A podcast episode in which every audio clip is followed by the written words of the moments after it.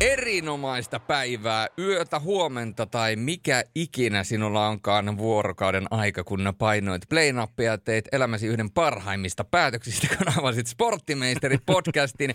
Ja oikeastaan sille ihan pikku hetki, tosta noin, avataan sille. Se on kyllä nyt tällä kertaa, ei mainita minkäännäköisiä brändejä, koska tämä ei ole kaupallinen yhteistyö, mutta se on tuollaista BCAA-juomaa, jota aika monet juovat ja sosiaalisessa mediassakin tämän kyseisen – Äh, firman mainoksia ja yhteistyökumppanuuksia tulee varmaan aika paljon teillä vastaan. Mutta sporttimeisterit ovat täällä jälleen. Minä, Julius Sorjonen, täältä Tampereen Kehräsaaresta ja sieltä kaukaa etelästä kaapelitehtaalta Teppo Laaksonen. Kyllä, kyllä. Todella hienoa olla taas täällä. Pari kuukautta taukoa ja tämä on meillä jo kahdeksas tuotantokausi tosiaan. Se on aika, aika kova määrä. Me ollaan niin kuin veteraaniosastoa tässä jo. Mutta tota, meillä on tänään, puhutaan mielenkiintoisista asioista. Meillä on, tota, tota, meillä on oikeastaan, puhutaan olympialaisista, mutta sen lisäksi myöskin käydään toi CHL-ennakko tuossa lävitse. Ei ehkä välttämättä samalla tavalla kuin mitä ollaan aikaisemmin tehty. Ollaan ehkä joskus aikaisempina vuosina saatettu vähän, voidaan sanoa, kattavampaa CHL-ennakkoa tehdä, mutta nyt tehdään sellainen – suhteellisen tiivis, mutta kuitenkin hyvä paketti ja todennäköisesti senhän näkee vasta sitten, että mitä tapahtuu, kun sitä mm. aletaan käymään läpi. Kyllä. Mut mulla on siellä niinku muutama hyvä nosto ja mä ehkä pääsen myöskin jysäyttämään muutaman ihan hyvän pommin teille vastapalloa heti tähän kauden alkuun. Niin katsotaan, että millä miettein te otatte ne vastaan.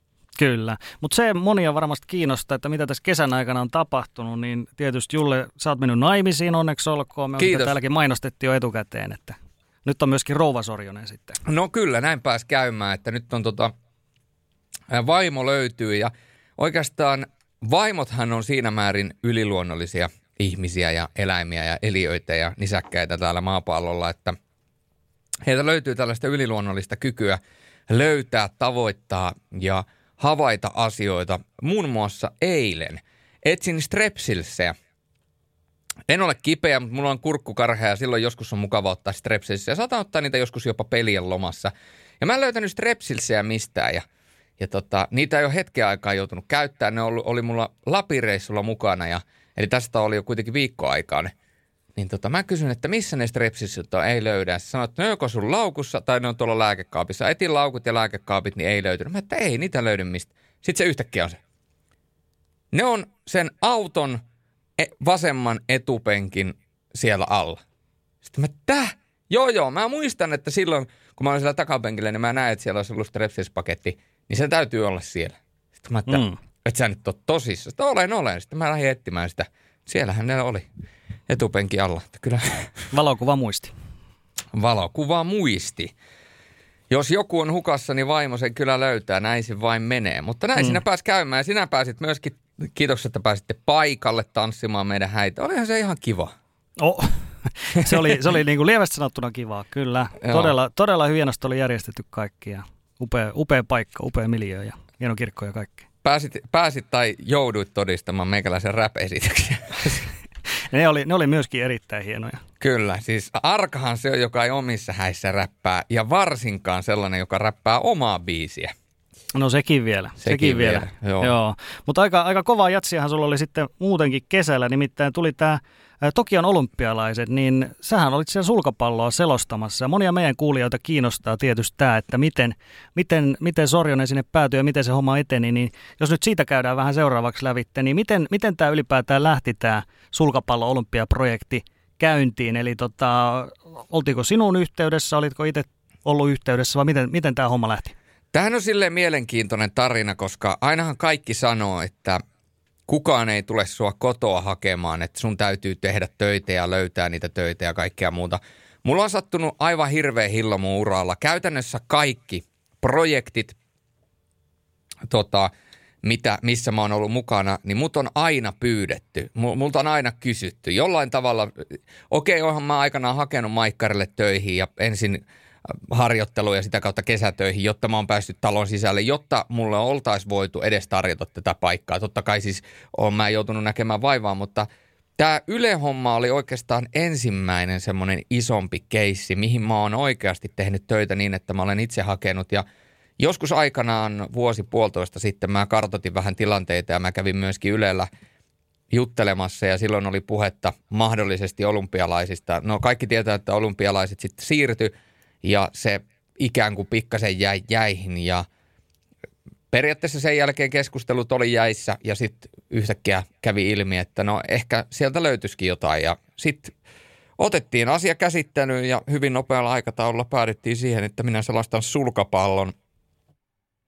Tämä oli ehkä enemmän tämmöistä tarjotaan ja otan sen, mitä annetaan tyyppinen ratkaisu, mutta haluan korostaa sitä, että olen erittäin ja äärettömän innoissani siitä, että pääsin tekemään sulkapalloa ja ylipäätänsä olympialaisia – ja pystyin raksittamaan jälleen kerran yhden unelman, mikä mulla on elämäni aikana ollut. Ja mullahan on ollut näitä unelmia paljon, mitä mä oon raksittaa. Myöskin tänä kesänä pääsin naimisiin. Se jo voidaan myöskin laittaa paketlististä niin sanotusti rastiruutuun. Mutta äh, ehkä se, mikä kaikkia kiinnostaa eniten, tai siis on kiinnostanut, totta kai siis sen perusteella, mitä te multa kysytte. Te olette lähettäneet mulle mm. somessa viestejä, te olette, joitakin ihmisiä on nähnyt face to face – joidenkin kanssa puhunut puhelimessa, siis tuttuja kavereita. Ja sitten tietysti teitä sporttimeistereiden kuuntelijoita, te käytätte aika hyvin tuota mun at Sorjogenov inboxia tuolla Instagramin puolella, niin laittakaa vaan viestiä ja kysymyksiä, mutta te olette ihmetellyt ehkä sitä, että miten tavallaan otetaan laji haltuun, joka ei tavallaan ole sulle entuudestaan tuttu. Ja jos me nyt mietitään tuota sulkapalloa, niin sulkapallohan me ollaan kaikki pelattu varmaan joskus elämämme aikana, jo, jo vähintäänkin koulussa, kyllä, takapihalla, kyllä. jossain rannalla ja kaikkea muuta. Eli sulkapallohan nyt itsessään on tuttu laji mullekin, eli tämä on vähän eri asia, jos mä olisin lähtenyt selostamaan vaikka jotain – mikähän voisi olla joku täysin, no vaikka softballia vaikka esimerkiksi tai näin päin pois – niin, niin se se eri asia. Siihen joutuisi vähän vielä hakemaan syvemmän kulman, mutta kun se on sulkapallo on kuitenkin tuttu laji, niin sun ei tarvi niin sitä pelin dynamiikkaa harjoitella, että mitä siinä pelissä haetaan. Kaikki tietää, miten siinä haetaan. Kaikki tietää suurin piirtein, miten ne verkko, verkko toimii, mitkä ne rajat on, ää, miten se pallo katsotaan. Eli kun se pallo osuu edes vähän siihen viivaan, niin se on silloin sisällä ja t- tavallaan siihen pienen nupiin, niin se ei saa koskea yhtään siihen viivaan, sitten se vasta lasketaan ulkoon. Kaikki nämä säännöt on varmaan niin kuin aika selvästi tuttuja, mutta se lain syvin dynamiikka, että miten sä pääset siihen kärryille. Ja nyt mulle lähtee iso shoutoutti ja kiitos Sulkaset sulkapalloseuralle Tampereelle. Mä otin heihin yhteyttä, että mä tuun selostaan olympialaisia ja mä haluan pikkaisen saada lisätietoa ja mä haluan päästä paljon sis- sy- syvemmälle tähän lajiin. Ja he otti mut avosylin vastaan ja mä pääsin siellä sitten ramppaamaan muutaman kerran kilpapelaajien treeneissä. Se oli myöskin näitä junnumaa pelaajia, erittäin hyvätasoisia pelaajia myöskin. Ja näin sulkapallopiireissä kutsutaan, kun näitä on niitä AB, ja sitten on valioluokan yksilöitä tai valioluokan pelaajia, niin ihan näitä valiopelaajia oli siellä. Ja mä pääsin heidän peliä seuraamaan ja valmentajat sitten kertoi mulle sitä pelin dynamiikkaa. Tämä oli se tapa, millä mä pääsin niin kuin sisälle ja mä pääsin kysymään tyhmiä kysymyksiä. Mitä, mitä hyökätään, miksi hyökätään, miten hyökätään, mikä on näiden pelaajien ero, mikä on näiden maitten ero, mikä on nelinpelin, sekanelinpelin, se tietynlainen syvin dynamiikka, ero. Ja sillä, sitä kautta mä sain tosi paljon sellaista – ensikäden tietoa ja sitten se määrä, mitä mä katoin sulkapallopelejä, tallenteita, vanhoja pelejä, All Englandin pelit esimerkiksi on kaikki laadukkaita tuolta vuosien takaa, niin se oli oikeasti semmoinen niin kuin syvä sukellus. Ja kaksi viikkoa, kun mulla oli aikaa, niin kaksi viikkoa mä katoin aamusta iltaa sulkapalloa ja luin sulkapallouutisia. Ja ensin mä opettelin lajin säännöt, jos mulla oli siellä säännöissä joku pienimuotoinen kappi, käppi tai tämmöinen musta aukko, niin mä opettelin ne. Sen jälkeen mä opettelin lajin dynamiikan, sitten mä opettelin kattoon lajia, että pallosilmä kehittyi siihen maailman kovimpaan tempoon, varsinkin kun puhutaan – sekanelinpelistä tai miesten nelinpelistä esimerkiksi, niin se vauhti on ihan käsittämätön, niin se vaatii aika paljon silmää, että sä näet sillä lyöntihetkellä, että okei, nyt se käänsi sen lyönnin ja se käänsi sen dropiksi siihen verkolle. Totta kai sä sen lopputuleman näet, mutta se, että sä pystyt analysoimaan, että miksi tuossa kävi niin kuin siinä kävi, niin se vaati hetken aikaa harjoittelua ja tunteja tunteja katsottiin sulkapalloa ja sitten sen jälkeen, kun olin päässyt sisälle, niin sitten otin sen koko ton urheilijalistan syvempään käsittelyyn, opettelin tuntemaan urheilijat, joita, tietysti siellä oli paljon urheilijoita, joita ei tuntenut. Joitakin urheilijoita itse asiassa totta kai tunsin jo tai tiesin jo, ja on sen verran sulkapalloa kuitenkin seurannut ja, ja noita olympialaisia nähnyt ja näin päin pois, mutta sitä kautta. Ja sitten kun lähdettiin selostaan, niin sitten oli aika semmoinen varma fiilis ja sen viikon aikana sitten totta kai kehittyä. Et on se aikamoinen homma päästä, päästä niin kuin syvälle sisimpään ja kyllä se olisi vaatinut, niin kuin Ville Lonkin tuolla – Twitterissä sanoin, niin olisi varmaan vaatinut jonkun kommentaattori sinne vielä, että olisi pystynyt avaamaan sellaisia asioita, mitä ei pysty näkemään muuta kuin sellainen, joka on lajin vihkiytynyt koko elämänsä aika, ajan. Niin mm. tota, Mutta mut, muuten meni ihan hyvin, että, että että ei mekään jääkiekko selostajat, vaikka mäkin olen jääkiekkoa pelannut ja näin päin pois, niin ei voi kaikkia sellaisia asioita nähdä kuin mitä esimerkiksi joku Jukka Jalonen näkee sieltä pelisisältä, mutta sen takia Jukka Jalonen valmentaa Leijonia ja minä Kyllä, mutta tuohon ennen kaikkea tosi kiinni tosiaan sanoit, että pari viikkoa sulla oli niin kuin oliko näin, sulla oli pari viikkoa suunnilleen sitä ihan konkreettista aikaa. Niin, Jotain niin, sitä luokkaa. Joo, niin jokainen ymmärtää, että se on, se on kuitenkin aika lyhyt aika. Olympialaisissakin on paljon eri selosteja. Meillä oli nyt, nyt oli myöskin eri kanavilla, niin kuin tiedetään, että oli Discoveryn kanavat näytti ja Ylen kanavat näytti, niin siellä on just tällaisia tyylin Peter Selin, joka niin kuin selostaa pyöräilyä niin kuin tyyliin joka päivä vuodessa ja on tällaisia Christian Palotietä ja muuta, jotka tekee koripalloa koko ajan, niin tavallaan se lähtökohta on hirveän epäreilu siinä mielessä, jos, jos rupisi tällaista vertailua tekemään ja sitten on kaveri, joka kahdessa viikossa joutuu opettelemaan sulkapalloa. Niin. Mä en muista, oliko kaksi vai kolme viikkoa, mutta se nyt ei ole varmaan se kaikista, joo, ei, kaikista ei. tärkein. Mutta joo, siis, siis äh, on ihan samaa mieltä, että se, se on vähän erilainen se tilanne. Ja se, mikä tietysti tuossa – meidän olympiaselostuksissa on myöskin huomattavaa, niin siellähän on tosi paljon, oli laji-ihmisiä myöskin selostamassa. Eli, eli siellä on myöskin paljon sellaisia, öö, miten se voisi sanoa, aktiiviurheilijoitakin, jotka edelleen on siinä urheilulajissa sisällä, aktiiviurheilijoina, jopa urheilijoita, jotka tähtää öö, Pariisiin 2024. Sellaisia on selostamassa. Niin kyllähän se tietyllä, tietynlainen dynamiikka selostuksessa on varmaan hyvin erilainen. Mm. Mutta mäkin, kun selostan monta eri lajia, niin hulluhan se olisi, joka ajattelisi, että jos mä oon nyt selostanut futsaalia, mä oon selostanut rataveneilyä, mä oon selostanut jalkapalloa, jääkiekkoa, salibändiä, ää, sulkapalloa, olisiko vielä joku näistä, mitä on eniten selostanut. Niin kyllähän aika, aika hullu saa olla, jos ajattelee, että jokaisesta olisi niin kuin täysin niin kuin aivan lajiytimessä, koska eihän kellään kukaan laji-ihminen ole maksimissaan kahteen lajiin niin kuin täysin sitoutunut tai oikeasti täysin sisällä, koska eihän ihmisellä kapasiteetti ja aika riitä, mutta, mutta tuota, tietysti nämä peruslajit, jalkapallo ja jääkiekko, mitä on pelannut pienen ikänsä, niin, ja salibändit on tietysti eri asia, mutta näistä vähän niin kuin tuntemattomimmista lajeista. Niin. Mutta se oli kiva, se oli kiva rypistys ja, ja kyllä mun täytyy sanoa, että tykkään haastaa itseäni. Ja se fiilis, kun sä lopetat sulkapallokisat siihen olympiafinaaliin, joka oli hieno, edelleenkin muistelen lämmöllä Shenlongin ja Victor Aksessenin välistä ottelua, niin sen ottelun jälkeen, kun sä mietit, että het, hitto, että tämä tuntuu niin kuin mä olisin selostanut sulkapalloa monta vuotta. Sellainen fiilis jäi sitten sen viimeisen pelin jälkeen. Niin silloin tietää, että on niin kuin saanut maa, vedettyä maaliin siinä määrin, kun on vain sen maaliin pystynyt viemään. Mm, ehkä vähän semmoinen kipinä, että tätä voisi tehdä niin kuin uudestaankin, että eihän tätä, eihän tätä nyt tähän voi jäädä kokonaan. Joo, ei siis ihan ehdottomasti, eli, eli siis jos tulee tarjouksia, että selostan sulkapalloa tulevaisuudessa ja pyydetään sulkapalloa selostamaan tulevaisuudessa, niin ihan mitään kyselemättä, niin lähden kyllä ehdottomasti selostamaan. Eli, eli jäi kyllä siis sellainen niin lämminhenkinen fiilis siitä, siitä koko, koko, tota, koko setistä, mikä siellä oli. Ja, ja ylipäätään se siis sulkapallon selostaminen sekin, että enhän mä opetellut pelkästään selostamaan sulkapalloa lajina sitä lajitietoutta, vaan mun piti myöskin opetella aivan uudenlainen rytmi siihen selostukseen. Koska sähän et voi selostaa sulkapalloa samalla tavalla kuin sä selostat jääkiekkoa tai jalkapalloa.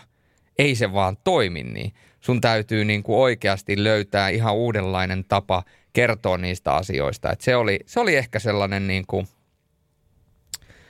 jopa mielenkiintoisia haastavia juttu löytää semmoinen oikea rytmi siihen. Mä en tiedä, onko siihen oikea rytmi ja mihinkään lajiin, mutta edes löytää suhteellisen mm. hyvä rytmi. Monet, monet tietää sut tietysti jalkapallon jääkiekon puolelta ja muualta, niin tota, tietysti sulla oli tämmöinen rauhallisempi se perusote ja en mä tiedä sulkapallossa kuinka paljon siinä on sitä, sitä myöskin, niin kuin, niin kuin vaikka tenniksessä myöskin, että paljonko voi selostaa silloin, kun pallo on liikkeellä ja paljonko selostetaan sitä, kun pallo ei ole liikkeellä. Niin, me käytiin tätä keskustelua itse asiassa avoimesti Jesper von Hertzenin kanssa, joka on myöskin aktiivipelaaja edelleen, vaikkakin totta, ja kyllä hän on myöskin sukua von Hertzen Pratorsille, jos joku sitä mietti. Mä mietin, joo. Joo, no niin, mutta on, on heille, on heille niin kuin, uh, suhteellisen läheistä sukua ilmeisesti. Tai mä en muista, hän kertoi sen, mutta mä en muista, kenen, kenen äitin tädin serkkuja ne oli. Mutta joka tapauksessa me puhuttiin Jesperin kanssa tosi paljon tästä. Jesperhän on siis selostanut nyt jonkun verran sulkapalloa. Hän on aktiivinen pelaaja ja me puhuttiin siitä, että miten sulkapalloa pitäisi selostaa, kannattaisi selostaa. Ja Jesperillähän on, Jesperillähän on siis semmoinen – hyvin omalaatuinen tyyli vetää, koska hän, hän puhuu niin kuin laji-ihmisenä, niin hän saattaa välillä puhua myöskin paljon pallon päälle, mutta koska se hänen tyylinsä puhua on sellainen, sitä ei voi selittää, se pitää kuulla. Sitten kun te kuulette Von Hertzenin selostusta, niin te ymmärrätte, mitä mä tarkoitan. Se tyyli on sellainen, että hän pystyy puhumaan sen pallon päälle ilman, että se häiritsee. Mutta esimerkiksi mun tyyli puhua on niin paljon intensiivisempi – ja enemmän sellainen niin kuin nak, nak, nak, nak, taka, taka. Se ei ole sellaista niin kuin pohdintaa, niin kuin Jesperillä on enemmän sellaista pohdintaa, niin se, se ei oikein, silloin mun täytyy olla enemmän hiljaa pallojen välissä. Tässä on niin kuin tosi, se selostuspersoonikin vaikuttaa mun mielestä tosi paljon siihen, että miten sä voit selostaa, jotta se ei ala ärsyttämään ihmisiä. Mm. Ja tässä on tietysti, nyt ollaan mennään taas siihen, että kun ollaan Ylen kanaville tehdään, se tarkoittaa, että Yle Areena ja varsinkin kun peli tulee TV2, niin se tarkoittaa, että se on taas sille joka ikiselle mökin mummolle. Ja sitten siellä on pieni osa näitä sulkapalloaktiiviseuraajia, mutta sitten on myöskin näitä paljon minun kaltaisia, jotka ei sulkapallosta tiedä yhtään mitään. No just näin. Ja ehkä nimenomaan siis niille sulkapallon aktiiviseuraajille, niin niille voi yrittää sitten tuoda jotain niitä pelillisiä nyansseja, jos sä näet jonkun hienon asian, jonka nekin todennäköisesti näkee, niin sä voit sen nostaa esille, että huomattu on. Mutta sitten näille mökimummoille ja muille voi kertoa, että hei, että, että sulkapallo on iso laji, että, että sulkapallo on iso laji esimerkiksi Aasiassa, että Aasiassa sulkapalloilijoita, niin niitä käsitellään ja niitä arvostetaan samalla tavalla kuin huippujalkapalloilijoita arvostetaan Euroopassa. Eli ne on siellä oikeasti niin kuin megaluokan tähtiä – ja, ja nämä eurooppalaiset pelaajat on sitä niin kuin taivastellut, kuinka hienoa se on. Ja esimerkiksi Viktor Axelsen, joka on maailman suurin sulkapalloilija tällä hetkellä miehissä, niin hän on opetellut mandariini Kiinan sen takia, että hän tulee siellä toimeen, hän pystyy siellä toimimaan, koska se on siellä iso laji. Ja hän myöskin turvaa sen, että ensinnäkin hän pystyy olemaan fanien kanssa kanssakäymisessä, mutta sitten kun joskus toi hänen uransa loppuu, kuulostaa tyhmältä sanoa näin ensimmäisen olympiavuoten jälkeen, mutta mm niin, niin hän pääsee sitten sinne Kiinaan tai minne tahansa Aasiaan niin, niin tuota, tekemään töitä sen kanssa ja yhteistyökumppanuudet ja kaikki tällaiset hoituu paljon paremmin, kuin hänellä on se kieli hallussa. Ja jokainen ymmärtää sen verran, kun on varmaan maailmaa lukenut, että mandariini Kiinan opettelu ei välttämättä ole se kaikista yksinkertaisia asia. Se ei ole sama asia, kun opettelet englantia tai ruotsia. Että, mm, tai et, selostaa sulkapalloa. Joo. Niin, niin, niin kyllä. Että se niinku, siitä hatunnosto hänelle, että, että hän, on sen, hän on sen opetellut. Että hieno Kyllä. mies on Viktor Axelsen ja valovoimainen urheilija. Ja toivottavasti nyt sitten, kun 2024 mennään Pariisiin, niin saadaan sitten suomalaista väriä myöskin Kalle Koljosta sinne mahdollisimman pitkälle. Että Kallella oli sellainen, sellainen hyvä fiilis siinä omassa tekemisessään, että tuota, se voi olla, että, että sieltä löytyy. Ja sitten tietysti sellainen nuori mies kannattaa lyödä mieleen. Aapo Puhakka, mitä tulee noihin nuoriin, nuoriin sulkapalloilijoihin, niin mulla on semmoinen fiilis, että siitä pojasta kuullaan vielä joskus. Hän on vielä nuori poika, mutta tota, Pistäkää mm. mieleen nimi Aapo Puhakka. Täytyy laittaa. Ja sellainen kysymys tuli vielä, vielä muuten olympialaisiin liittyen. Niin tota, nyt oltiin Tokiossa ja suuri osa selostajista oli kuitenkin Pasilassa, mikä tarkoitti, että tehtiin aika lailla sitä meidän normaalia biologista kelloa ja aikarytmiä vastaan. Niin millaisia, millaisia voiko sanoa, haasteita toi tämä, tämä tota, Japanin aika? Lähtökohtaisesti ajateltuna, niin sehän toisi ihan järkyttävän paljon haasteita. Ja jos mä olisin ollut itsepintainen ja perussuomalainen, että mennään nyt tällä mitä on, niin se olisi ollut aivan hirveetä. Mutta mähän tein sen päätöksen, koska mulla oli se mahdollisuus. Niin mä viikko ennen, kun, tai viisi päivää ennen kuin olympialaiset alkoi, niin mä aloin kääntämään. Mä tein siis tämän päätöksen jo aikaisemmin, mutta mä aloin viisi päivää ennen kuin Tokio, Tokion olympialaiset alkoi, niin mä aloin kääntämään kelloa. Eli – mä menin aina vähän aikaisemmin nukkumaan, että jos sä normaalisti heräät mun rytmillä, koska mulla on aika paljon tätä reissutyötä ja mä oon yömyöhän töissä ja muuta, niin mun no, normaali heräämisaika saattaa olla 7, 8, 9 jopa joskus, niin ää, mä vaan heräsin aikaisemmin. Mä heräsin ensimmäisenä päivänä normaalisti, vaikka oli vapaa päivä, niin heräsin sinne seiskalta ja sitten seuraavana päivänä heräsin kuudelta ja vai oliko, että menin suoraan viiteen ja sitten oli se yksi golfi peli, kun lähdettiin seitsemäksi aamuksi tuonne Sastamalaan pelaamaan Lakesidein golfia kaverin kanssa, niin silloin mä heräsin vissiin puoli viisi. Ja se oli keskiviikkona sitten torstai-aamuna heräsin, olisiko ollut joskus kolmen aikaa.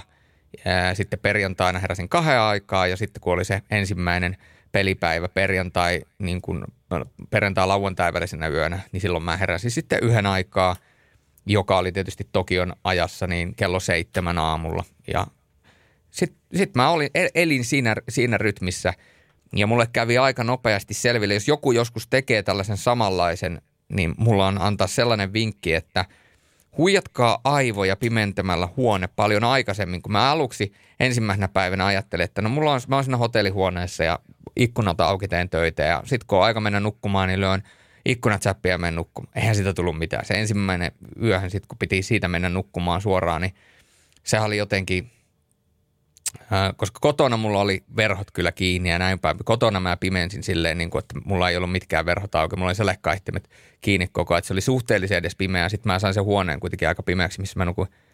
Niin mä mietin, että eihän tästä tule mitään. Sitten mä tajusin, että – mun täytyy tunti kaksi ennen kuin mä menen nukkumaan, kun mä teen ne viimeiset työt, niin mä sammutan silloin jo, laitan silloin jo ne verhot kiinni, teen huoneesta ihan pilkku pimeän, laitan vaan yhden valon ja huijaan sillä itseäni ja aivoani, että olisi mukaan ollut jo hetken aikaa iltaa yö, niin sitten se uni tuli paljon paremmin. Mm. Kyllä. Ja se on siis, monihan ei varmaan ajattele sitä silleen, että, että silloin jos sä selostat sitä, niin se ei ole ihan sama, että sä oot penkkiurheilija, sä pistät kello soimaan viittä minuuttia ennen ja sä voit siinä sohvalla niin kuin puolitorkuksissa seurata jotain tällaista tapahtumaa, vaan jos sä oot niin kuin selostajana, niin jos sä oot siellä puolitorkuksissa, niin siinä käy aika heikosti silloin.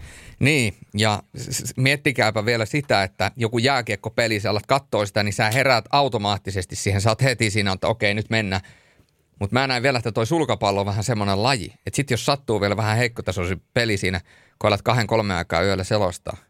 Mm. Sitten se on vähän silleen, jaha, katot siinä sitä peliä ja Akseli se johtaa yksin nolla. niin kyllä mä sanon, että huonosti nukuttu yö ja liian vähän kofeiinia, niin kyllä sitä saattaisi alkaa torkkumaan myöskin siellä selostamossa, mutta tota, mutta kaikki keinot käytettiin ja hyvähän siitä loppujen lopuksi tuli. Ja tietysti sekin on koettu, että hotelli aamiainen oli joka päivä mulle päivällinen. Se oli, se oli, jotenkin, se oli jotenkin absurdia. Tiedätkö, porukka herää sieltä.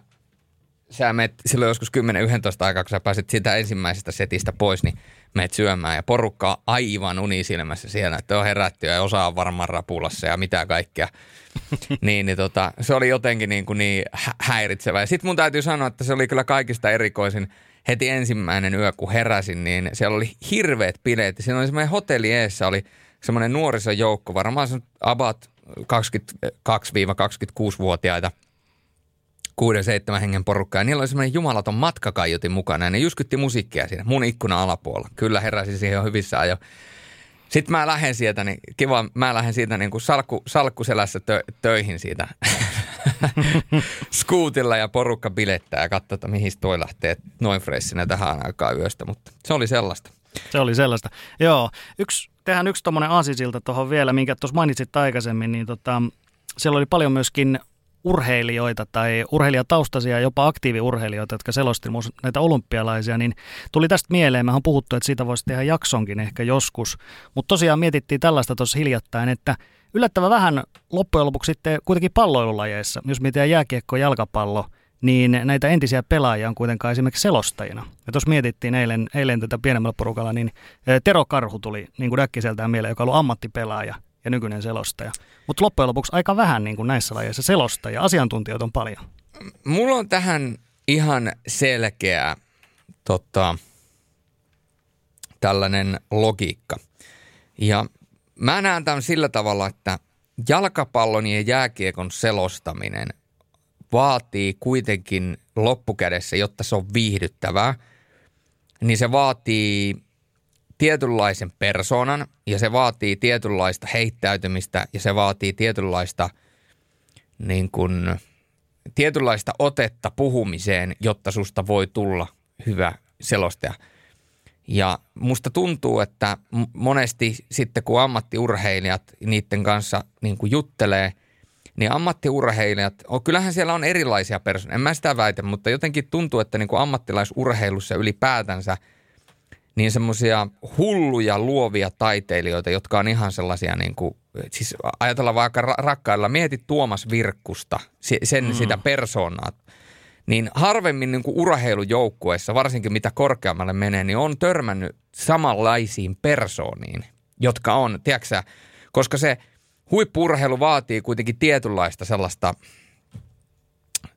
niin kun, sun täytyy olla ihan, anteeksi ruma kielenkäyttö, mutta sun täytyy olla ihan helvetin lahjakas, että sä voit olla semmoinen luonnonlapsi, jos sä pelaat jotakin joukkueurheilulajia. Ja yleensä mitä kovempi luonnonlapsi sä oot ja mitä enemmän sä oot semmoinen tietynlainen, niin sen vähemmän sulla on sellaista, tiedätkö, että varsinkaan niin kuin urheiluun tai sporttaamiseen tai mihinkään muuhun, niin sulla on sellaista halua olla niin kuin siinä tietyssä putkessa, mitä huippuurheilu vaatii. Niin mä uskon, että tämä on myöskin persoonakysymys. Mutta sitten kun mennään näihin ää, lainausmerkeissä selostuksellisesti konservatiivisimpiin lajeihin, niin se toimii paljon paremmin, koska ne, se, siinä toimii niissä purjehduksessa tai, tai painissa tai, tai judossa tai, tai missä tahansa muussa. Niissä toimii vähän erilainen selostustyyli. Mm, niin, vähän keskustelevampi elementti. Juu, että, mm. juu, kyllä. Niin tämä näen että sen, siihen syyksi, että minkä takia, minkä takia, tota, ähm, äh, minkä takia tota, äh, on, on näin niin kuin erikoisia – tai että tämä on mennyt tällä tavalla erikoisesti. Että mä haluaisin siis, mun täytyy pitkä, pitkäseilulle lähettää terveisiä, että erittäin niin kuin smoothisti hypätty tolleen suoraan lennosta. Joo, mietin kanssa samaa. Eli, Joo. eli, eli tykkäsin kyllä siitä tavasta, että no, Illuhan kun sen kanssa juttelee, niin sehän on vähän ää, mun mielestä semmoinen niin kuin vähän vapaamielisempi kaiffari ollut aina, että sehän uskaltaa heittää niin kuin välillä rankkaa läppää ja kaikkea muuta, että, että silleen niin kuin persoonakysymys ei hänellä. Mä haluaisin kuulla entisen maalivahdin Juha Järvenpään tai sitten Ähm, tämän Juho Keräsen. Niin mä haluaisin kuulla, kun ne selostaisi. Mm. Itse asiassa Juha Järvenpää selosti eilen tota Ässien nuorten peliä. Mä ju, just eilen kuulin tästä. Selostiko? Joo, selosti. Tuonne ja... sata, Satakunnan kansan verkkosivuilla. Järkkäri, oikeesti? Jäteläjä, kyllä. Aika kova. Sillä on muuten oma nimikko näpy, jos et tiennyt. Kova, kova pesäpallomies myöskin. Oli, oliko oikeasti näin? Ihan oikeasti, joo. Kyllä. Mistä tämän kuulee? Äh, toivottavasti joku on sen tallettanut. Siis satakunnan kansan tilaaja, jos oot, niin voi hyvinkin löytyä vielä sieltä. No nopeasti, nopeasti kunhan tuon tilauksen tekee. Joo. Nyt on Häihineimen häät, häät, oli, häät oli niin halpa investointi. Niin.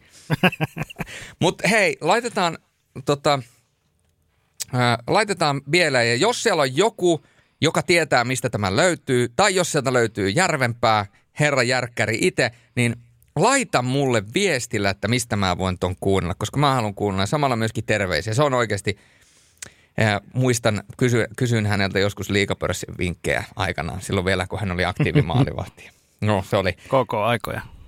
Oliko tämä koko aikoja? Oli, oli, oli koko, koko aikoja. Ja Sanotaanko näin, että vaikka rikokset olisi vanhentunut, niin hän on myöskin suorapuheinen. Mä en vitti tässä alkaa hirveästi erittelemään, mutta hän, hän antoi sanoma, ta, tavallaan suoran mielipiteensä. No, me on, me on päästy Aasisillalla nyt tuonne jääkiekkomaailmaan, niin jatketaan varmaan tuosta CHL. Mutta sano vielä, että tämä mun teoria, oliko se ihan huono? Huono. Järvenpää vai? Ei vaan siis se, että minkä, ei vaan minkä takia ää, tietynlaiset, tai että noita entisiä ammattiurheilijoita ei ole niin paljon niin kuin esimerkiksi jääkiekossa tai jalkapallossa selostajina.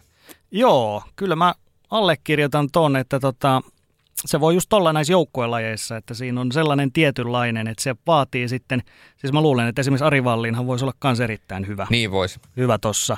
Että sun täytyy, kyllä se varmaan siitä pelaajauralla pitää vähän niin kuin jo erottua jossain vaiheessa. Että jos sä oot vähän semmoinen vähän, jo, sanotaan massasta eroava persona, niin sitten varmaan.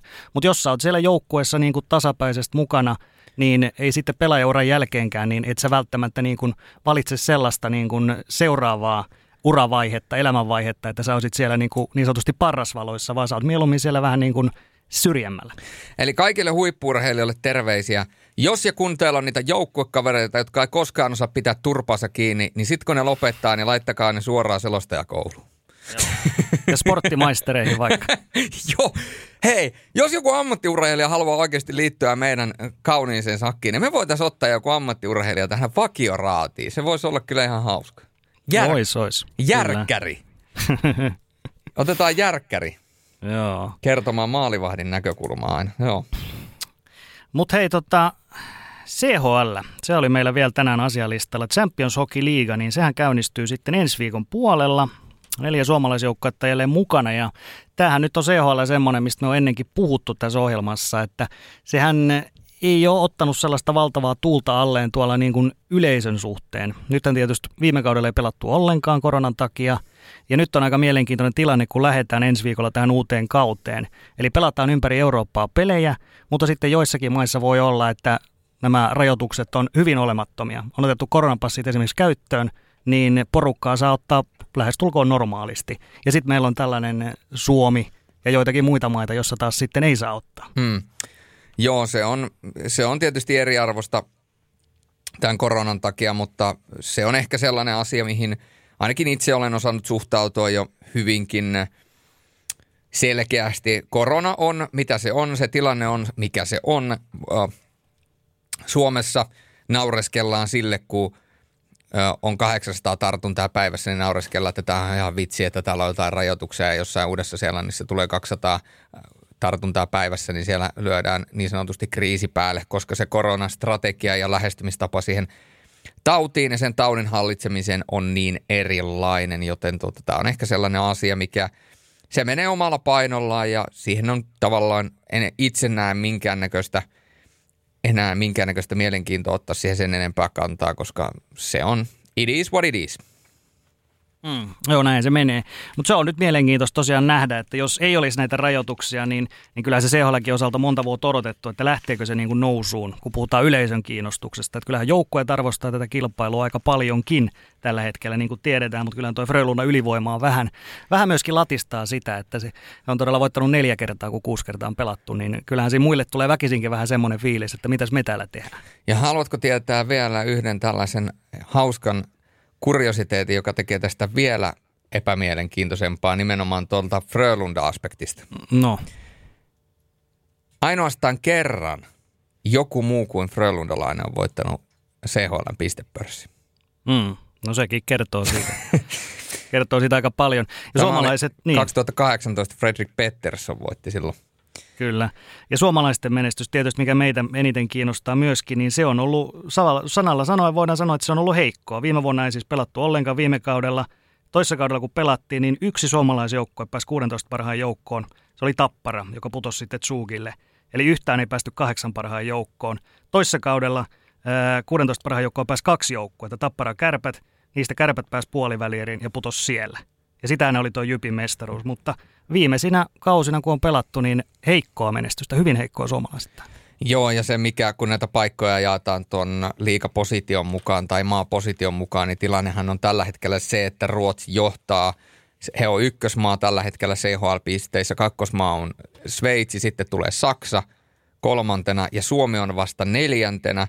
ja tuota pistelogiikkaa nyt on tässä sen enempää turhaa alkaa niin kuin selittämään. Se on monimutkaista selittää tälleen näin niin kuin lyhyesti referoituna, mutta Suomen takana on tsekki, jolla on siis kaksi pistettä vähemmän kuin Suomella, joka tarkoittaa, että Suomi tipahtaisi tuossa maavertailussa jopa viidenneksi, ja sitten sen jälkeen tulee Itävalta. No se, että Itävallan taakse tipahdettaisiin, niin se olisi jo silloin joutuisi jonkinnäköisen kriisipalverin jo pitämään. Mutta tämä vaan niin tarkoittaa sitä, että jos me puhutaan niin yleisesti, totta kai kukin omalla tavallaan panostaa CHL, mutta me ollaan tällä hetkellä CHL-rankingissa neljänneksi paras maa edellään jo meidän edellä Sveitsi sekä myöskin Saksa mennyt edelle.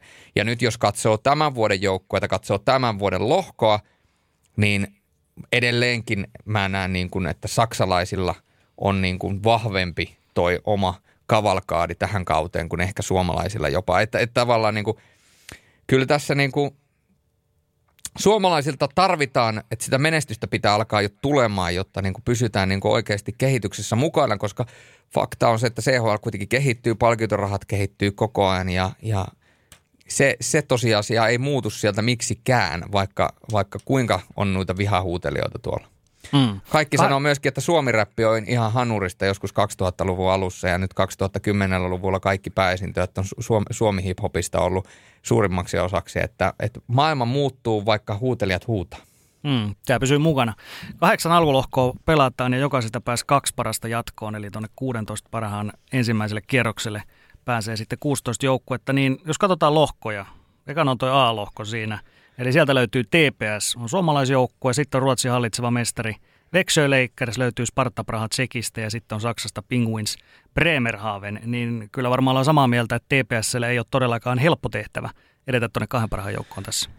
Joo, ei. Ja mä teen tässä muistiinpanoja toi Bremenhaven, eli oikealtaan tai viralliselta nimeltään, kun katsotaan logoa, niin se on Fishtown Penguins, ja jokainen, joka Bremenhavenin tietää, sehän on siis – satamakaupunki, yksi isompia satamika, satamakaupunkia. Näin ollen kalastus ja myöskin pingviinit ovat siellä lähellä sydäntä, mutta äm, toi lohko ylipäätään, niin mä näen sen niin, että siinä on Växjö ja Sparta Praha ja sitten TPS on niin kuin ikään kuin kolmantena haastamassa noita kahta – ja valitettavasti tuolle saksalaisjoukkueelle. Vaikka siellä on niin kuin ihan hyvää tekemistä ja he ovat saaneet pidettyä sellaisia pelaajia, joita ehkä muut saksalaisseurat olisivat halunneet. Eli, eli tavallaan siellä on pelaajia, jotka uskoo siihen kehitykseen, niin jotenkin mä näen silti, että Sparta Praha ja Vexio, niin heillä on molemmilla aika kovat joukkueet. Ja TPSllä, niin täytyy olla heti kauden alusta homma kunnossa – koska toi mm. CHL tulee tavallaan silmille ja sä et voi ottaa näitä harjoituspeleinä, koska sit, tai niin kuin kautta valmistavina peleinä, ää, tai sitten se menee ohi. Esimerkiksi Bremenhaverin tai Penguinsissa, niin siellä on useampi tapaus, missä nämä pelaa, nämä jotkut pelaajat, nuo harjoituspelit, kautta valmistavat pelit ja CHL-pelit, jonka jälkeen he todennäköisesti siirtyy siihen yhteistyöjoukkueeseen Saksan kakkosliikaan. Eli, eli sielläkin, vaikka se on niin kuin iso asia, niin vähän silleen niin kuin ajetaan porukkaa sisään, mutta jos sä tuossa alussa et ole valmiina, niin se tarkoittaa sitä, että sä oot kyllä ulkona. Mä sanoisin näin, että ai vitsi. Mm, niin, Veksö on tosi hyvä joukkue. Sparta Praha erittäin kovia vahvistuksia. On hankittu Torellia, Erik Torellia sinne. Siellä niin. löytyy Repikkiä ja Klapikkiä. Siellä oli yhdeksän entistä liikapelaajaa muun muassa Spartan joukkueessa. Aleksander Salakko muuten maalissa. Pitää no. paikkaansa, pitää paikkaansa. Siis toi on toi TPSn historia, niin se on jäänyt parikin kertaa alkulohkoon parilla edellisellä kerralla. 2017-2018 – silloin Nottingham oli ylivoimainen yllättäjä ja sitten Perni meni kakkosena jatkoon. Mountfieldin piti mennä siitä tai olla se parempi joukkue, mutta TPS jäi silloin kolmanneksi 2018-19. Malmö voitti silloin Red Bull meni toisena jatkoon, eli tavallaan silloin se pää vastustaja mun mielestä oli TPSlle Malmoon ja Malmo yllätti sitten, että oli aika valmis heti kauden alusta ja siitä pystyi niin kuin sysäämään Red Bull Mynihin tuosta kakkoseksi, mutta tavallaan niin kuin, että – lähtökohtaisesti esimerkiksi toi Malmö Red Bull niin ei voi sanoa, että se oli suur yllätys, että TPS jäi, jatko, jäi jatkosta. Ja tänä vuonna on vähän sama asia, että jos TPS menee jatkoon, niin siis se on hyvä. Ja mä toivon, että TPS menee jatkoon, mutta jos TPS ei pääse jatkoon, niin sitä ei voi pitää niin kuin megalomaanisena yllätyksenä tai sulamisena, koska siellä on kuitenkin kaksi todella laadukasta joukkuetta, joista toinen täytyy tiputtaa. Mm, se on juuri näin. Tosi kova lohko. No sitten jos hypätään tuohon p sieltä löytyy myöskin suomalaisia. Helsingin IFK on siellä. Ja sitten, kukapas muu kuin Intiani, vielä tällä kaudella Intiani päähine, päähine löytyy. Frölunda Indians, sitten on tietysti Zurich Lions, iso seura Sveitsistä ja sitten Tsekistä vielä Mlada Boleslava on sitten se neljäs joukkue tuossa lohkossa. Joo, no siis yksinkertaistettuna kerrotaan näin. Me ei nyt liikaanuta jos joku jäi TPSstä miettimään, että miksi te ette käynyt TPS läpi ja miksi te ette puhunut TPSn tämän kauden joukkueessa ja missä oli TPSn kausiennakko. Ne tulee sitten liikaennakoissa, eli me ei mm-hmm. nyt aleta liikaa käymään läpi, koska tota, alkaa sitten menemään liian, liiallinen toistaminen. Äh, mutta siis äh, jos nyt katsotaan tota, äh, IFK-lohkoa, niin sanon tämän tässä vaiheessa jo – IFK taistelee mun papereissa ihan selkeästi yksi suurimpia mestarisuosikkeja voittamaan liika tulevalla kaudella. Tosta lohkosta on vaan mentävä jatko. Mulla on, mulla on ihan sama tiputtaako sieltä Frölundan Zyrihin vai kenet sieltä tiputtaa. Mä, eh, Boleslavin joukkue on, se on, niin kuin, se on ihan kilpailukykyinen, mutta sitten kun siinä on Zürich ja Frölunda, niin mä en niin kuin – mä en oikein näe, ja sitten vielä IFK, niin mä en näe, että oikein siinä olisi mitään palaa, mutta IFK on mentävä tuosta vaan jatko. Ei, ei ole niin kuin, tolla joukkueella, tolla rosterilla, ja nyt siellä on vielä niin kuin Peltonen, ja sitten siellä on vielä niin kuin Röglestä tota, vauhtia hakenut Murphy, joka tietää tasan tarkkaan, että miten tuollaisen joukkueen saa liikkuvaa ja hyvän pelin. Siinä on ihan, siinä on kaikki palaset kohdillaan. No maalivahtiosasto on taas vähän sellainen, että – ottaako karta kiinni vai ei ota, mutta siis se, että tolla rosterilla, tolla porukalla, tolla valmennuksella, tolla niin kuin kaikella, niin nyt siinä on mm. niin kuin IFKlla kaikki ei-selityksiä jatkoon tuosta lohkosta. Ja koska Frölunda on niin Frölunda, niin kai se on sitten Frölunda lyö lait, laitettava tuosta jatkoon ja Zurich Lions ja Mlada Boleslav jää sitten nuolemaan näppejä. Mutta jos käy niin, että IFK sulaa tässä – alkulohkossa, niin sitten se tarkoittaa sitä, että mun papereissa sieltä menee jatkoon Zurich Lions. Mm, kyllä. Frölundasta pitää sanoa se vielä, että heillä on kaksi sarjakautta mennyt heikosti SHL, mutta siis CHL se on edelleen hallitseva mestari sieltä toisessa kaudelta, kun viime kaudella ei pystytty pelaamaan. Ja ehkä toi, minkä sanoit, Kori Murphy, niin hän oli tosiaan Rögle, hän kaato Frölunnan 4-0 muistat puolivälierissä mm. tuolla SHLn puolella, niin Kori Murphyllä saattaa olla sieltä pientä sellaista niin kuin insidea, että millä tämä Frölunda kaadetaan, mutta toki tämä on jälleen vähän vahvistunut joukkue, että on hankittu joku tämmöinen, en tiedä, oletko kuullut Ryan Lash, joku tällainen jenkki on hankittu Frölundaan. Joo, en tiedä, onko tuttu? Se on vissiin CHL-säkin ihan okosti tehnyt pisteitä tuossa joskus aikana. Olisiko... Joo, mä kuulin, että on niin kuin kaikki aikojen paras pistemies tässä kilpailussa CHL. Joo, niin se taisi olla. Eli siis ihan kelpo pelaaja ilmeisesti kuitenkin. Ihan tämmöinen niin kuin... siis kehityskelpoinen yksilö ja ei ole ollut kuin kaksi kertaa tämän kyseisen CHL MVP-kauden aikana. Että kyllä, se, kyllä se vissiin ihan okosti tuota jälkeen. Ok. Juu, niin, niin, kyllä sillä. Ja siis silleen niin kuin kattelin tuossa yksi päivä, että heidän sentteriosasto oli Patrick Carlson, Niklas Lasu, Joel Lundqvist ja äh, Mihal Spasek. Niin tota, ihan ok sentteriosasto. on. Ihan silleen niin kuin mukiin menevä. Mm. Hienoja matseja tulee Hifkille oikeasti. Toivotaan, että saa porukkaakin ottaa, jos ei pääse porukkaan, niin telkkarista tietysti. Semmoinen näyttää kaikki nämä suomalaisjoukkueiden pelit. Ja suomalaisjoukkueiden pelejä on muuten C-lohkossakin. Eli siellä on meidän hallitseva Suomen mestari Rauman Lukko. Sitten löytyy Losaan Sveitsistä Ader Mannheim ja sitten mustahevonen on Cardiff Devils. Eli Walesista Cardiffista. Walesin tiikeri. Joo. Tota, mä katoin, katoin tätä lohkoa heti ensimmäiseksi ja mulla tuli semmoinen fiilis, että toi Cardiff on vähän niin kuin välinputoja tässä kyseisessä lohkossa. Ja tota, ää, mulla tuli semmoinen fiilis, että, että lukko, niin miten se toimii nyt, kun sieltä on herra Virta lähtenyt pois? Mä en siis, Mä en siis sano sitä, että Veltsu Virtanen on varmasti siis hyvä valmentaja, ja siis onkin, ei siis Lukko on varmaan huonoa valmentaja tollasen, tollasen jälkeen palkattaiskaan. Ja siellä on niin kuin muuten toi kehitystyö ja mitä siellä on tehty, niin on aivan viimeisen päälle hyvää, mutta se Pekka Virta on kuitenkin niin iso osa niiden joukkueiden identiteettiä, oli se sitten kalpassa, oli se sitten lukossa. Ja nyt niin kuin näkee välittömästi Pekka Virran, että hän on saanut jo saipaakin, saipaankin semmoisia pieniä nyansseja tuotua. Niin on mielenkiintoista nähdä, että miten tuo lukon peli lähtee rullaamaan. Ähm, se on niin kuin, se on kyllä niin kuin suuri, suuri kysymys. Ja nyt näyttäisi harjoitusotteluiden perusteella, että Scott Pooley oli välittömästi niin kuin ihan ok hankinta. Kyllä mä lyön lukon tuosta jatkoon ja sitten mun täytyy sanoa, että vaikka rakastan tota Losannen joukkuetta ja, ja heillä on uudet hienot hallit ja viimeisen päälle kuule kaikki laitettu kuntoon, niin – sitten kun mun pitäisi oikeasti sanoa, että Losanne vai Mannheim, niin ei, ei ole kahta sanaa. Mannheimhan niin kuin jyrää tuosta jatkoon. Niillä on kuitenkin niin laadukas se Mannheimin porukka ja niillä on, niillä on oikeasti, niiltä löytyy niitä vanhaa kunnon karvapersen jääkiekkoilijoita, niiltä löytyy kuitenkin vauhtia, niiltä löytyy nopeutta.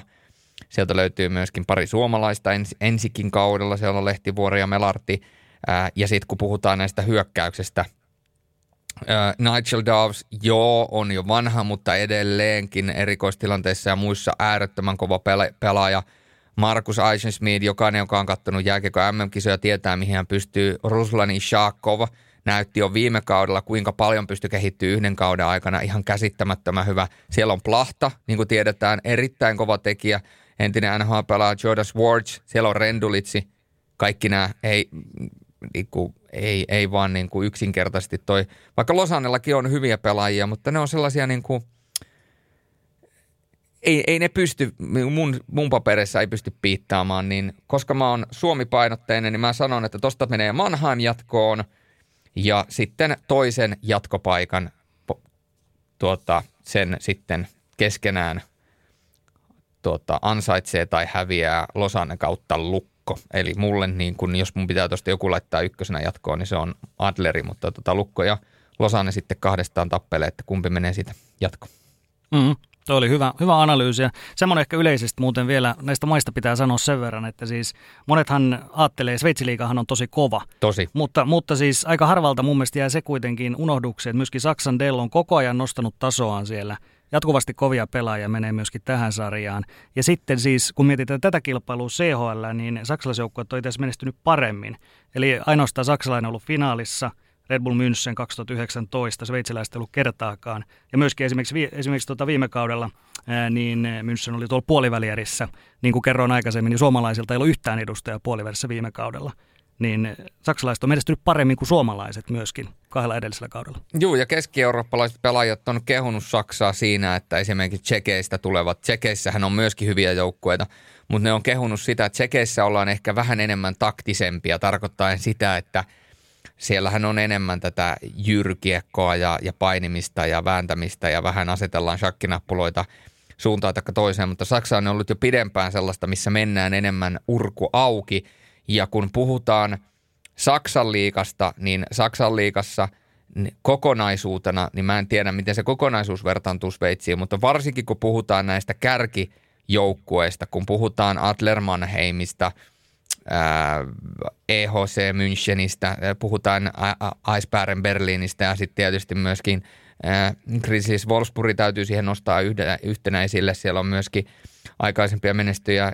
Ingolstad ja muuta, niin kyllähän toi on toi Delliika nykypäivänä kuitenkin aivan käsittämättömän kova liika. Että eihän siitä niin kuin, siitä pääse mihinkään, varsinkin noin kärkijoukkueet. Ja sitten kun tullaan Euroopan mestaruustasolle tavallaan, että taistellaan niin kuin Euroopan parhaita seurajoukkueita vastaan, niin, niin aika harvalla suomalaisella joukkueella on oikeasti lyödä sellaisia pelaajia noita joukkueita vastaan, jotka niin kuin, että pystyy niin kuin oikeasti – piittaamaan, kun laitetaan paperilla joukkueet vierekkäin, niin ei edes paperilla pysty välttämättä piittaamaan. Ja niin kuin justiinsa Grizzliesissäkin pelaa tällä kaudella esimerkiksi suomalaisittain tiedetään Trevor Mingoja ja ää, näin päin pois, että kyllä siellä, niin kuin, siellä, sinne, siellä on vetoa.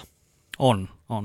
Mutta kovia lohkoja näillä kolme lekal suomalaisella ja no Cardiff on tässä heikompi, mutta tosi hyviä pelejä tulee Lukolle. Muuten varmaan Cardiffiga vastaa. Tuossa välissä on toi D-lohko, ennen kuin mennään tuonne seuraavaan, missä Tappara on, niin siinä on aika mielenkiintoinen D-lohko myöskin, koska siinä on kolme tällaista ihan niin kuin tappohyvää joukkoa. Että meillä on Sveitsin mestari Zug, eh, Ruotsin kakkonen Rögle ja sitten tämä jo aikaisemmin hehkutettu Red Bull München. Ja sitten siinä on Tanskan Sönnerjyske, se, sitä nyt ei tarvitse puhua, koska se on siis tanskalaiset ihan varmasti häviävät jokaisen pelissä tossa. Mutta sitten, kun kaksi menee vain jatkoon näistä München, Rögle, Zug, niin se on, se on todella jännä.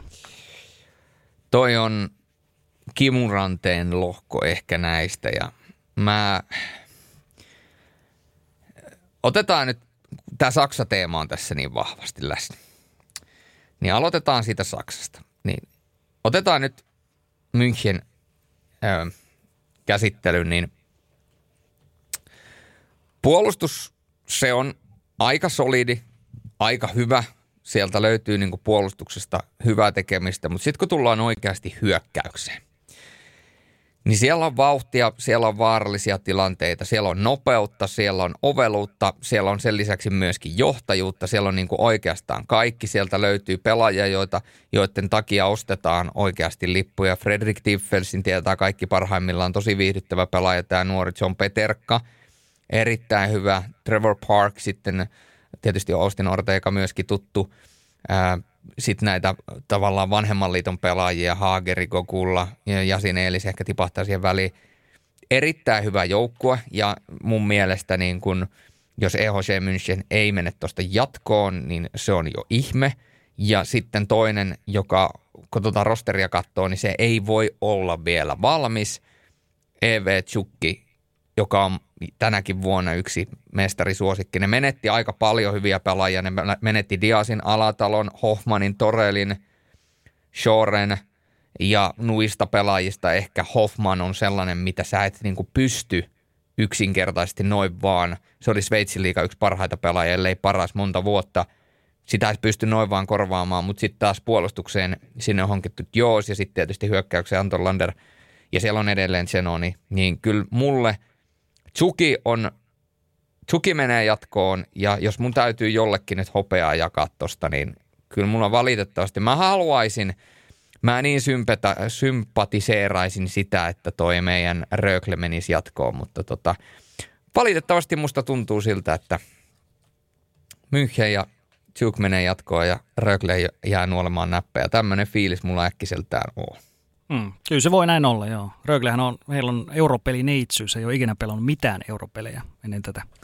Ja nyt on tämmöinenkin sitten. Niin, ja on, onko, onko mulla väärä mielikuva, mutta onko Rögle ollut kuitenkin aina vähän semmoinen joukko, että, että tavallaan sit, kun kausi on vähän aikaa saatu käynti, ollaan saatu sitä vedettyä, niin sitten se on niin kuin pikkuhiljaa niin kuin syttynyt enemmän Joo. paremman liekkeen. Se ei välttämättä ole ihan tämmöinen niin kuin alkukauden, tiedätkö varaslähtöjoukkue.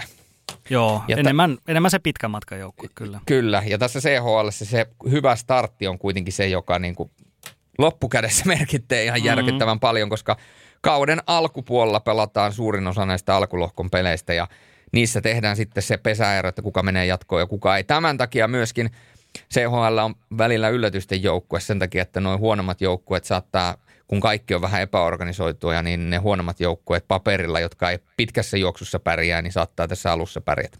Kyllä, näin se on. Kahden ekan, ekan viikon aikana pelataan niin kuin neljä alkulohkopeliä kuudesta, eli suurin mm. osa, yli 50 prosenttia alkulohkopeleistä, niin nämä on todella tärkeitä nämä kaksi ekaa Kyllä. peliviikkoa. Mutta sitten toi E-lohko, niin tää, siellä on taas suomalaisväriä, meidän viimeinen neljäs suomalaisjoukkue Tappara, mutta tämä on kyllä aika kuolemanlohko kyllä myöskin, tämä E-lohko, kun siellä on Tappara, Sellefteo, Iceberg Berlin ja Lugano.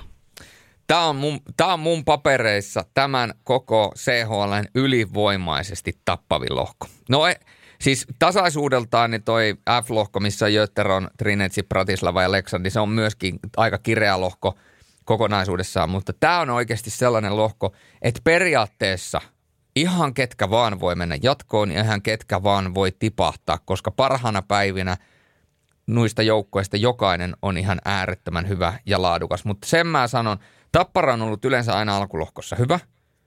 Ja jos sulla on senttereinä Virta, Mooli, Platcher ja Rauhala esimerkiksi, tai sä voit mm. heittää sinne könet vaan neljänneksi, niin jos sä tolla sentteriosastolla jäät alkulohkoon CHL, niin hävettää. Hävetkää jo etukäteen. Siis ei Tapparalla ole ihan jälleen kerran jäätävä joukkue, mutta tietysti jos Tappara jää tuosta alkulohkosta ulos, niin siinä on myöskin se kääntöpiste, että siellä on kaikki ne kolme joukkuetta, jolle se voi, jolle se voi hävitä, niin ne on kaikki oikeasti aika laadukkaita nippuja. Eli, mm-hmm. eli tavallaan se äh, viihdyttäviä pelaajia Berliinillä, Reichel tietysti nuorukainen, ja sitten se, että siellä Matt White on hyvä pelaaja, Nöbels ja Frödel on sellaisia pelaajia, jotka niin kuin varmasti pystyy tekemään pisteitä ja tulosta koska vaan. Lugano, Pötker kaikki tietää, vanha kunnon nhl Argo Bello, joka on niin ollut pitkään tuossa sarjassa hyvä. Pertaacia, joka on ehkä vähän tämmöinen, mitäs mä nyt sanoisin, se on ehkä vähän semmoinen flow-pelaaja. Sitten kun sillä lähtee kulkemaan, niin sitten niitä maaleja tulee. Se on vähän niin kuin, sitten kun se kulkee, niin se on niin kuin viime kaudella Robert Roba. Sitten sit, sit tulee niin kuin joka paikasta. Ja sitten siellä on mm. vielä Daniel Carr, jonka takia myöskin olisin valmis ostamaan niin kuin lähtökohtaisesti lipun. Ja itse asiassa katsoin, että mulla olisi vapaa-päivä silloin, kun Tappara pelaa äh, Lukanoa vastaan kotonaan pelin, niin ajattelin siis, ollaan laittanut jo oman kalenterin, että menee sitä peliä katsomaan. Kyllä.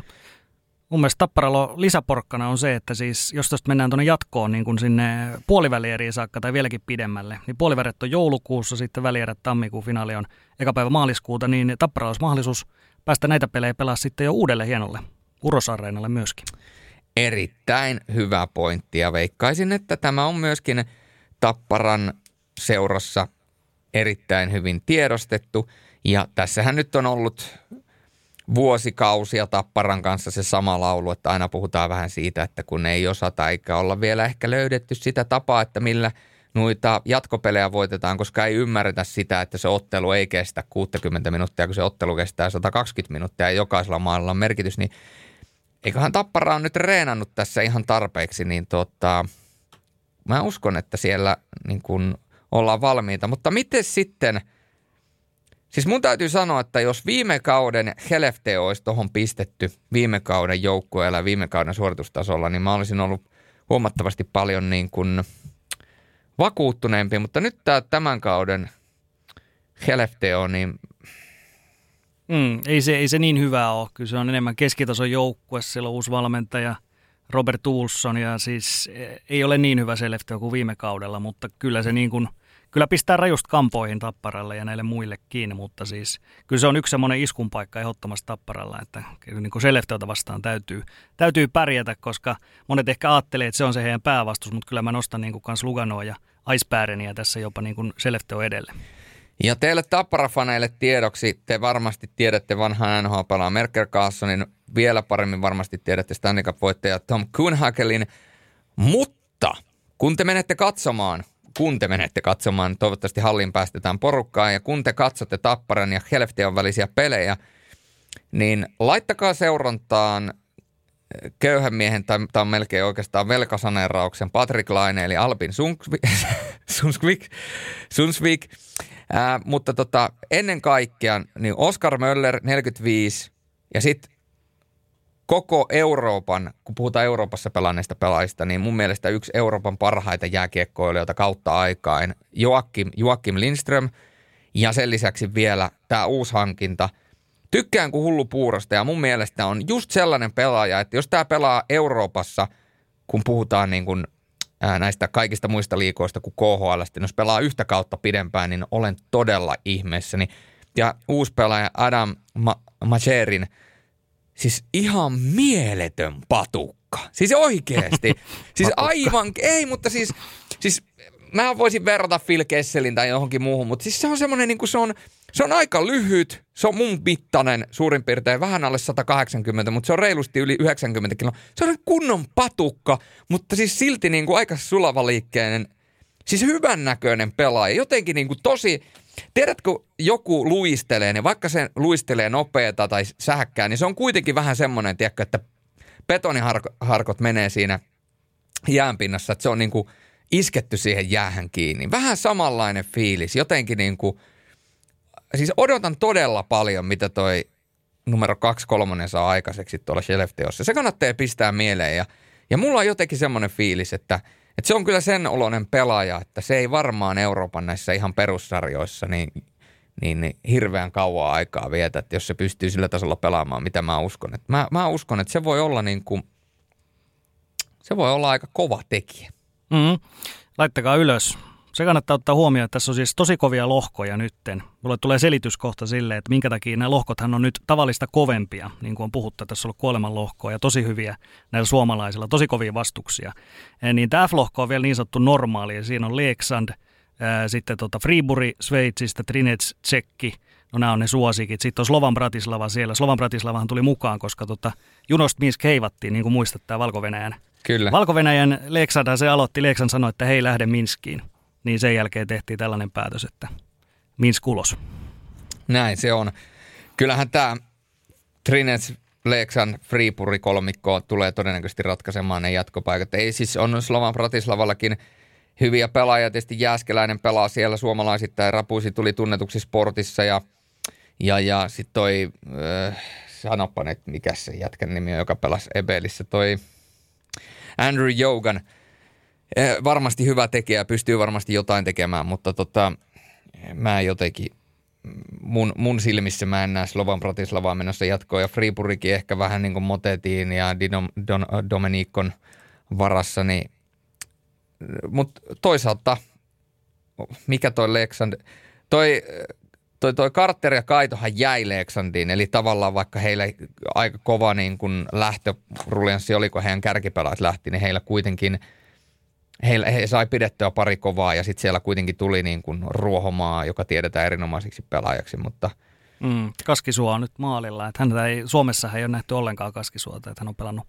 farmia lähinnä AHL, niin katsotaan minkä tason kaveri on Euroopassa. Ollaanko me tylsiä? Laitetaan Trinets tuosta jatkoon, ja, ja tota, eh, koska toi niin kuin, toi, toi ää, Trinetsin porukka on ihan jäätävä. Rutsitskallahan oli viime kaudella ihan täysin valotalaskausi ja sieltä taustatukea löytyy vielä taustalta. Niin Trinets ykkösenä jatkoa ja sitten me kakkonen, niin se on Freepuri ja Leksandin palakakkoa. Vai annatko sä Slovan Bratislavalle jotain sympatia? En, en mä kyllä anna. En mä anna niille. sä sano Slovan Bratislavalle. Okei, okay, asia kunnossa. Lohkoon Joo. G. Joo. Sen sanon näistä, että kun ihmiset katsoo, että G- ja H-lohko, niin ekana tietysti käy silmä osu näihin joukkueisiin, että mitä, mitä aktuaalista piip tämä on, koska siis g täällä on Ranskasta Rouen, sitten on Itävallan Klagenfurt, Tanskasta Rungsted ja sitten ukrainalainen Donbass. Ja sitten kun otat H-lohkoa, täällä on Norjasta Asker, sitten on tämä puolalainen, jonka nimeä en oikein osaa sanoa, Jast, Jastrebi, sitten on Boltsano. Hyvin Ita, meni. It, ihan hyvin meni. Italialainen seura, joka pelaa myöskin Itävallassa, Boltsano, ja sitten on toinen itävaltalainen itse samassa, eli Salzburg. Niin nyt tulee jolle monille varmasti, että mitäs tämä nyt on, että meillä on tällaisia kuolemanlohkoja, sitten on tällaisia. Niin syy on siis siinä, että pelataan ensi viikolla, kun CHL alkaa, niin pelataan myöskin olympiakarsintaa, missä on mukana esimerkiksi Italia, Itävalta, Ranska. Eli siellä pelataan viimeisistä, ja Norja on siellä myöskin, ja Tanska. Pelataan viimeisistä olympiapaikoista vielä tuonne Pekingin talvikisoihin ensi helmikuulle. Niin siinä on syynä sitten se, että tota, nämä joukkueet ei pysty aloittamaan CHL vielä ensi viikolla. He pystyvät aloittamaan vasta viikkoa myöhemmin ja sitten pelaa viikon senkin jälkeen, kun taas suomalaiset joukkueet huilaa, huilaa siinä kohtaa ja ruotsalaiset ja nämä muut. Niin tehtiin painotettu arvonta, että saatiin tällaiset tietyt joukkueet tiettyihin lohkoihin. Ja nyt me ollaan sitten siinä tilanteessa, että täällä suomalaisia muita putoaa jatkosta, mutta sitten me saadaan sinne just tällaisia niin kuin – Rungstetia tai Rowenia ja, ja, ja, ja, ja no ei nyt puolalaista sentään, mutta, mutta siis jokainen ymmärtää sen tilanteen, koska oli tämän olympiakarsinan johdosta jouduttiin tekemään painotettu arvonta, niin täällä on kaksi tällaista sysi paskaa lohkoa nyt. se, on, se, on muuten, se on muuten semi-kiva hei. Mm.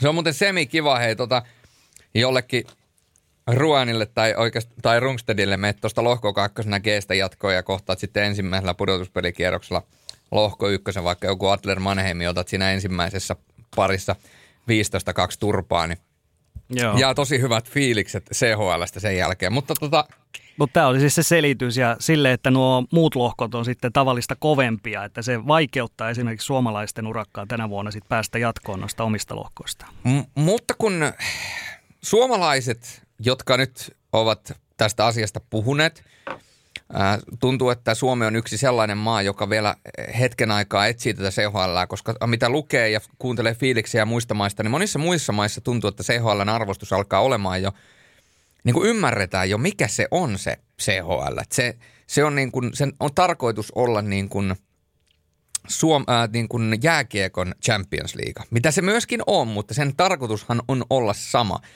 Niin nytkö te suomalaiset, jotka olette siellä joskus huudelleet ja irvileukailleet, että ei ole mitään järkeä, että täällä on näitä tusinapumppuja mukana ja jokaisella ottelulla merkitystä, niin menkää nyt sitten katsomaan pelejä, nimittäin siellä niin kuin esimerkiksi jos te olette tapparafaneja, niin ei, ei muuten tule helppoa iltaa. Että siellä on Skellefteå, tuota, Lugano ja Icebergen Berliin vastassa, että nyt saatte otteluita, jossa jokaisella on panosta ja merkitystä ja saatte joka ilta hy- hy- hyviä pumppuja vastaan. Niin tota, nyt tämä pitäisi olla niin kuin, tähän pitäisi olla suomalaisittain niille, jotka on toivoneet pelkästään niitä kovia pelejä. Niin nythän tämä pitäisi olla, niin kuin, tähän pitäisi olla niin kuin lottovoitto.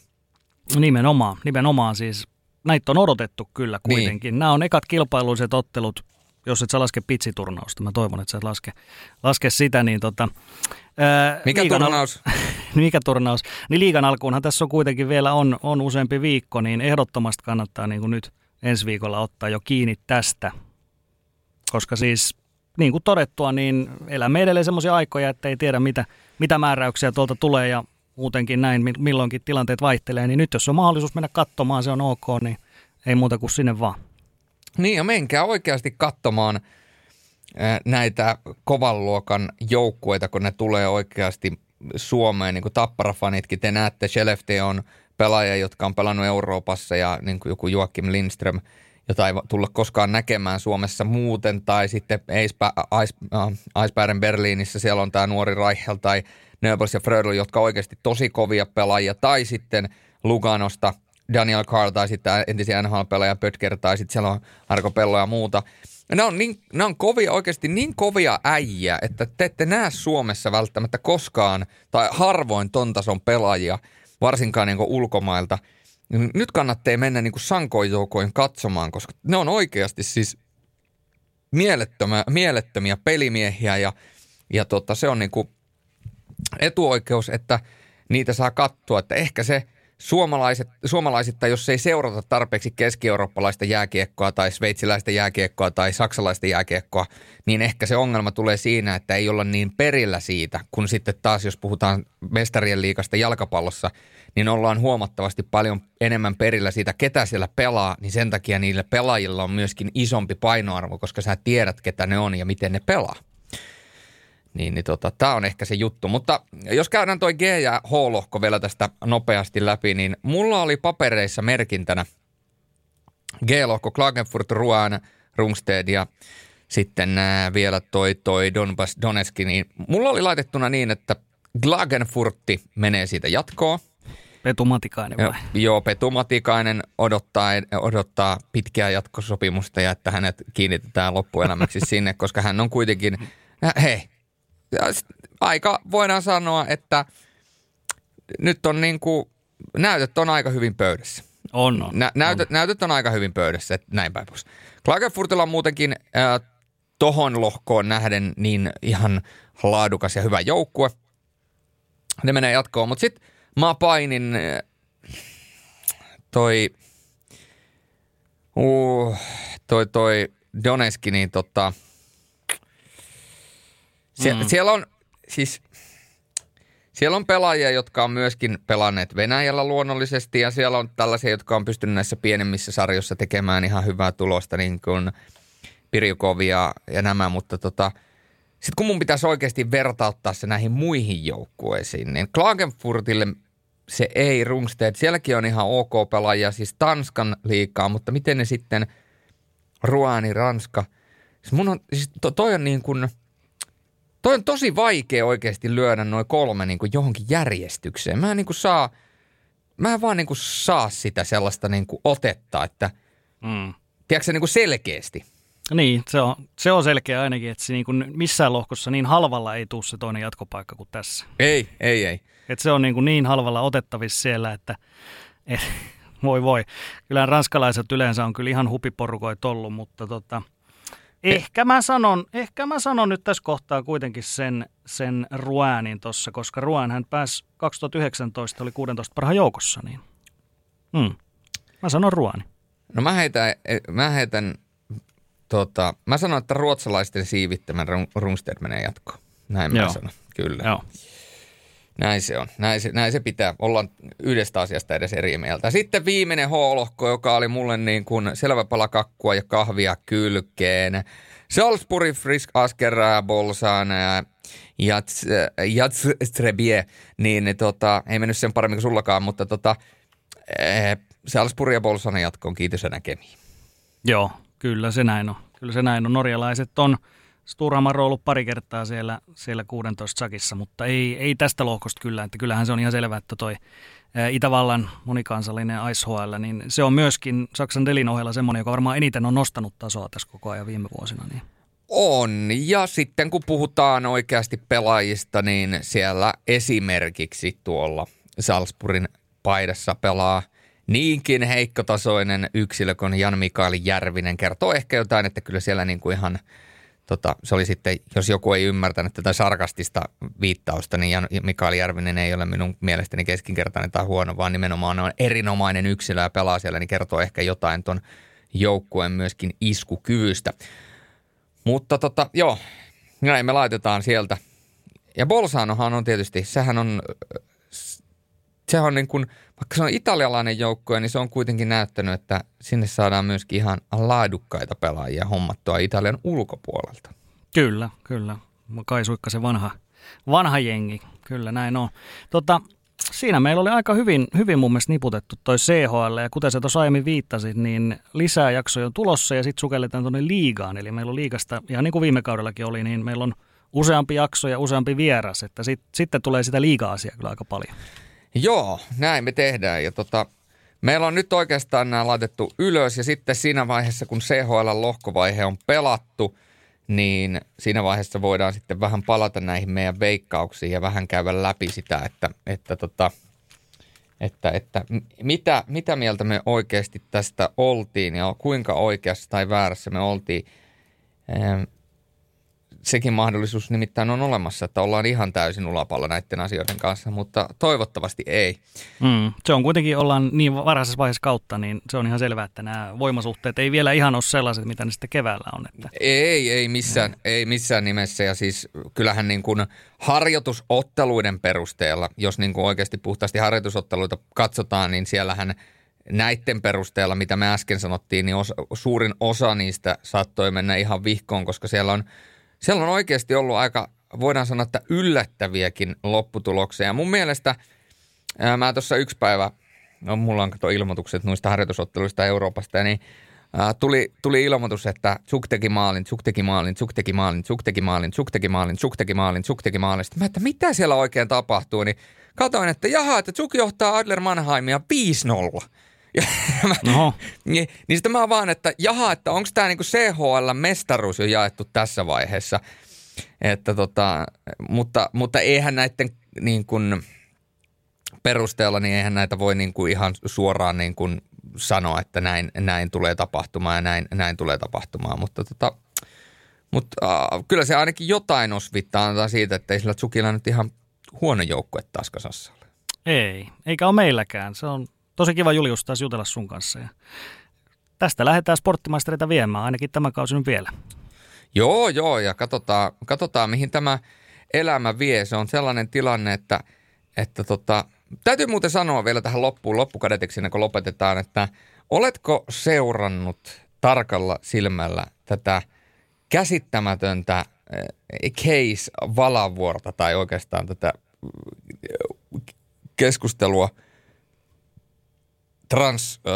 Äh, ähm, miten se, mikä se oikea terminologia, että mä en saa vihaa päälle? Niin, mm, todennäköisesti äh, se menee väärin jo siinä vaiheessa. Trans, transihmisten, transihmisten adaptoitumista äh, j, äh, tässä tapauksessa naisten, eli ilmeisesti onko se siis nainen nyt se oikea terminologia, niin sisnaisten urheiluun. Niin oletko seurannut tätä keskustelua? Olen, olen seurannut ja olen yrittänyt pitää siihen, siihen kyllä etäisyyttä, koska on huomannut, että tämä on, tämä on hyvin arka keskustelun aihe ja tuntuu siltä, että niin kun, jos tätä kommentoi, niin se lähtee heti tavallaan pieleen, että sulla useat ihmiset on tätä kommentoinut, niin heillä joku termi, jos menee pieleen, niin tuntuu, että siihen tavallaan takerutaan sitten heti, että mitä säkään tiedät tästä asiasta. Ja, ja tämähän ei ole siis pelkästään mielipidekysymys, vaan tässä puhutaan tällaisista niin kuin ihmisoikeuksista ja tällaista, että mikä, mikä oikeus on tavallaan, mutta, mutta sitten taas kun puhutaan siitä, että kenellä on oikeus kilpailla olympialaisissa ja taistella olympiamitaleista ja maailmanmestaruuksista ja näin, niin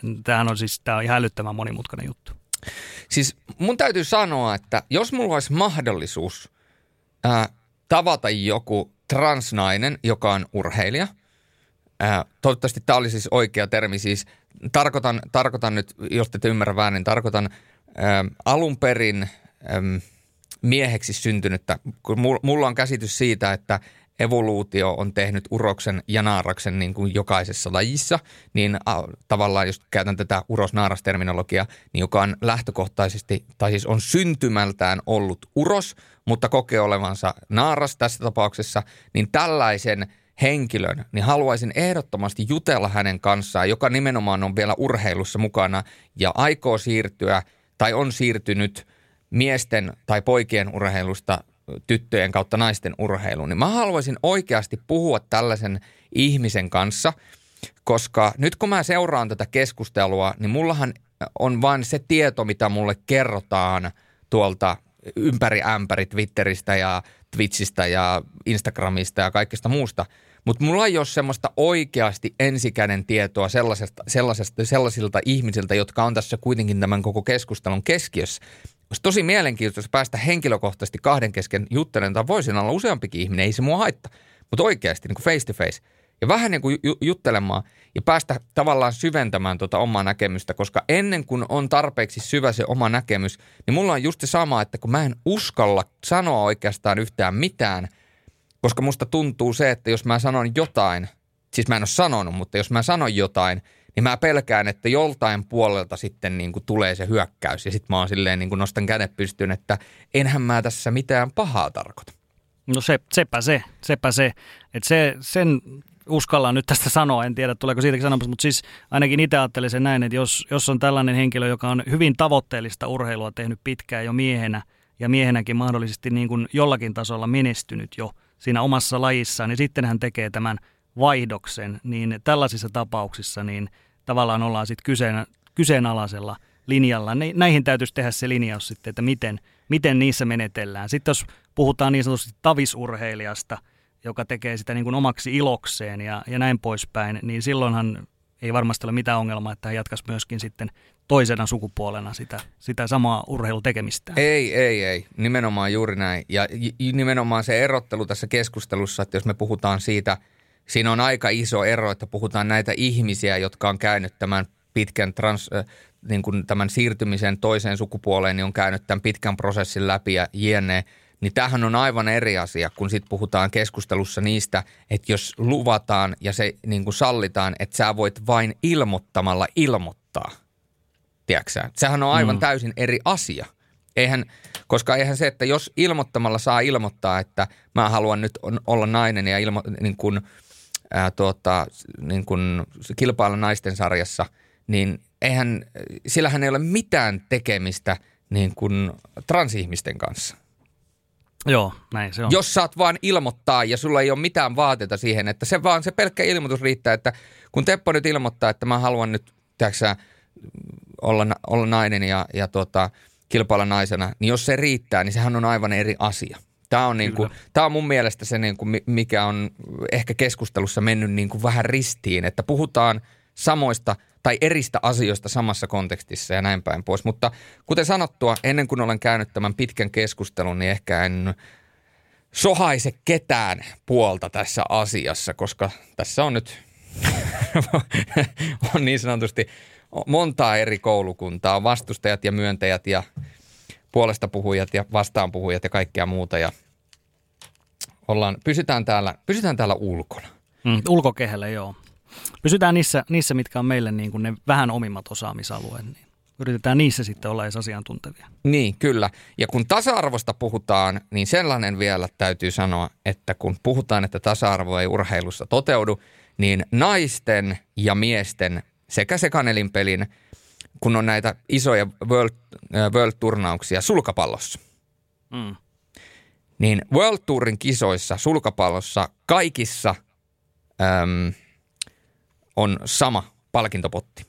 Eli miesten kaksinpelissä ja naisten kaksinpelissä voittaja, kakkonen, kolmonen, nelonen, vitonen saa täysin identtiset summat. Se on, se on tasa-arvo ja tuohon pitäisi tietysti pyrkiä eri lajeissa ja myöskään se tietysti saa mennä liiallisuuksiin, että meillähän on todistetusti esimerkiksi tenniksessä naiset on saanut välillä jopa isompiakin korvauksia, niin tota, tietenkään sitä ei pidä sellaiseen suuntaan viedä, vaan nimenomaan mikä, sen, mikä se arvo on. Puhutaan TV-oikeuksista ja sponsoreista ja muusta, niin jokaisella tapahtumalla oma markkina-arvonsa kuitenkin.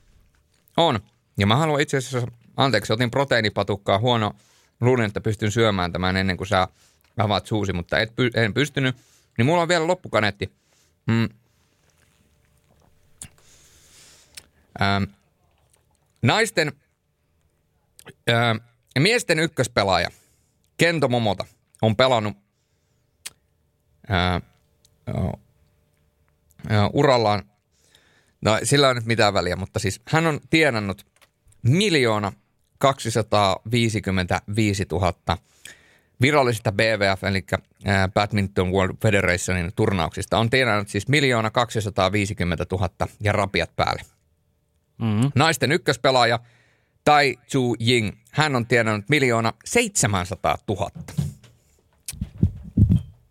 näistä samoista peleistä. Kyllä, eli enemmän. Kyllä. Toki pelimäärä ja ottelumäärä on erillinen, mutta kokonaisuudessaan kuitenkin, kun katsotaan, mitä on viivaalle jäänyt, tietysti sponsorit ja muut on eri, mutta, mutta tässä vain tarkoitetaan, että maailma ei ole aina välttämättä ihan täysin mustavalkoinen. Mm. Ja hyvä niin, hyvä niin, koska mun täytyy sanoa, että kun mä oon äh, Taitsu Jingin pelejä kattonut, niin hän on äärettömän taitava pelaamaan sulkapalloa. Ei toki voittanut olympiakultaa, mutta ei, ei voittanut Kendo Momotakaan, kun tipahti alkupelien jälkeen jo ykkössijoitettu ulos, mutta, mutta siis tarkoitin vaan sitä, että no joo. Sellaista joo. se on. Sellaista se on. Tällaista tällä kertaa ja me jatketaan heti ensi viikon puolella, eikö se näin ollut? No näin no. se menee. Ja sitten, mm. sitten rakkaat ystävät, aletaan käymään niitä teidän lempijoukkueita liikassa oikein huolella läpi. Juuri näin. Kiitoksia tästä ja palataan.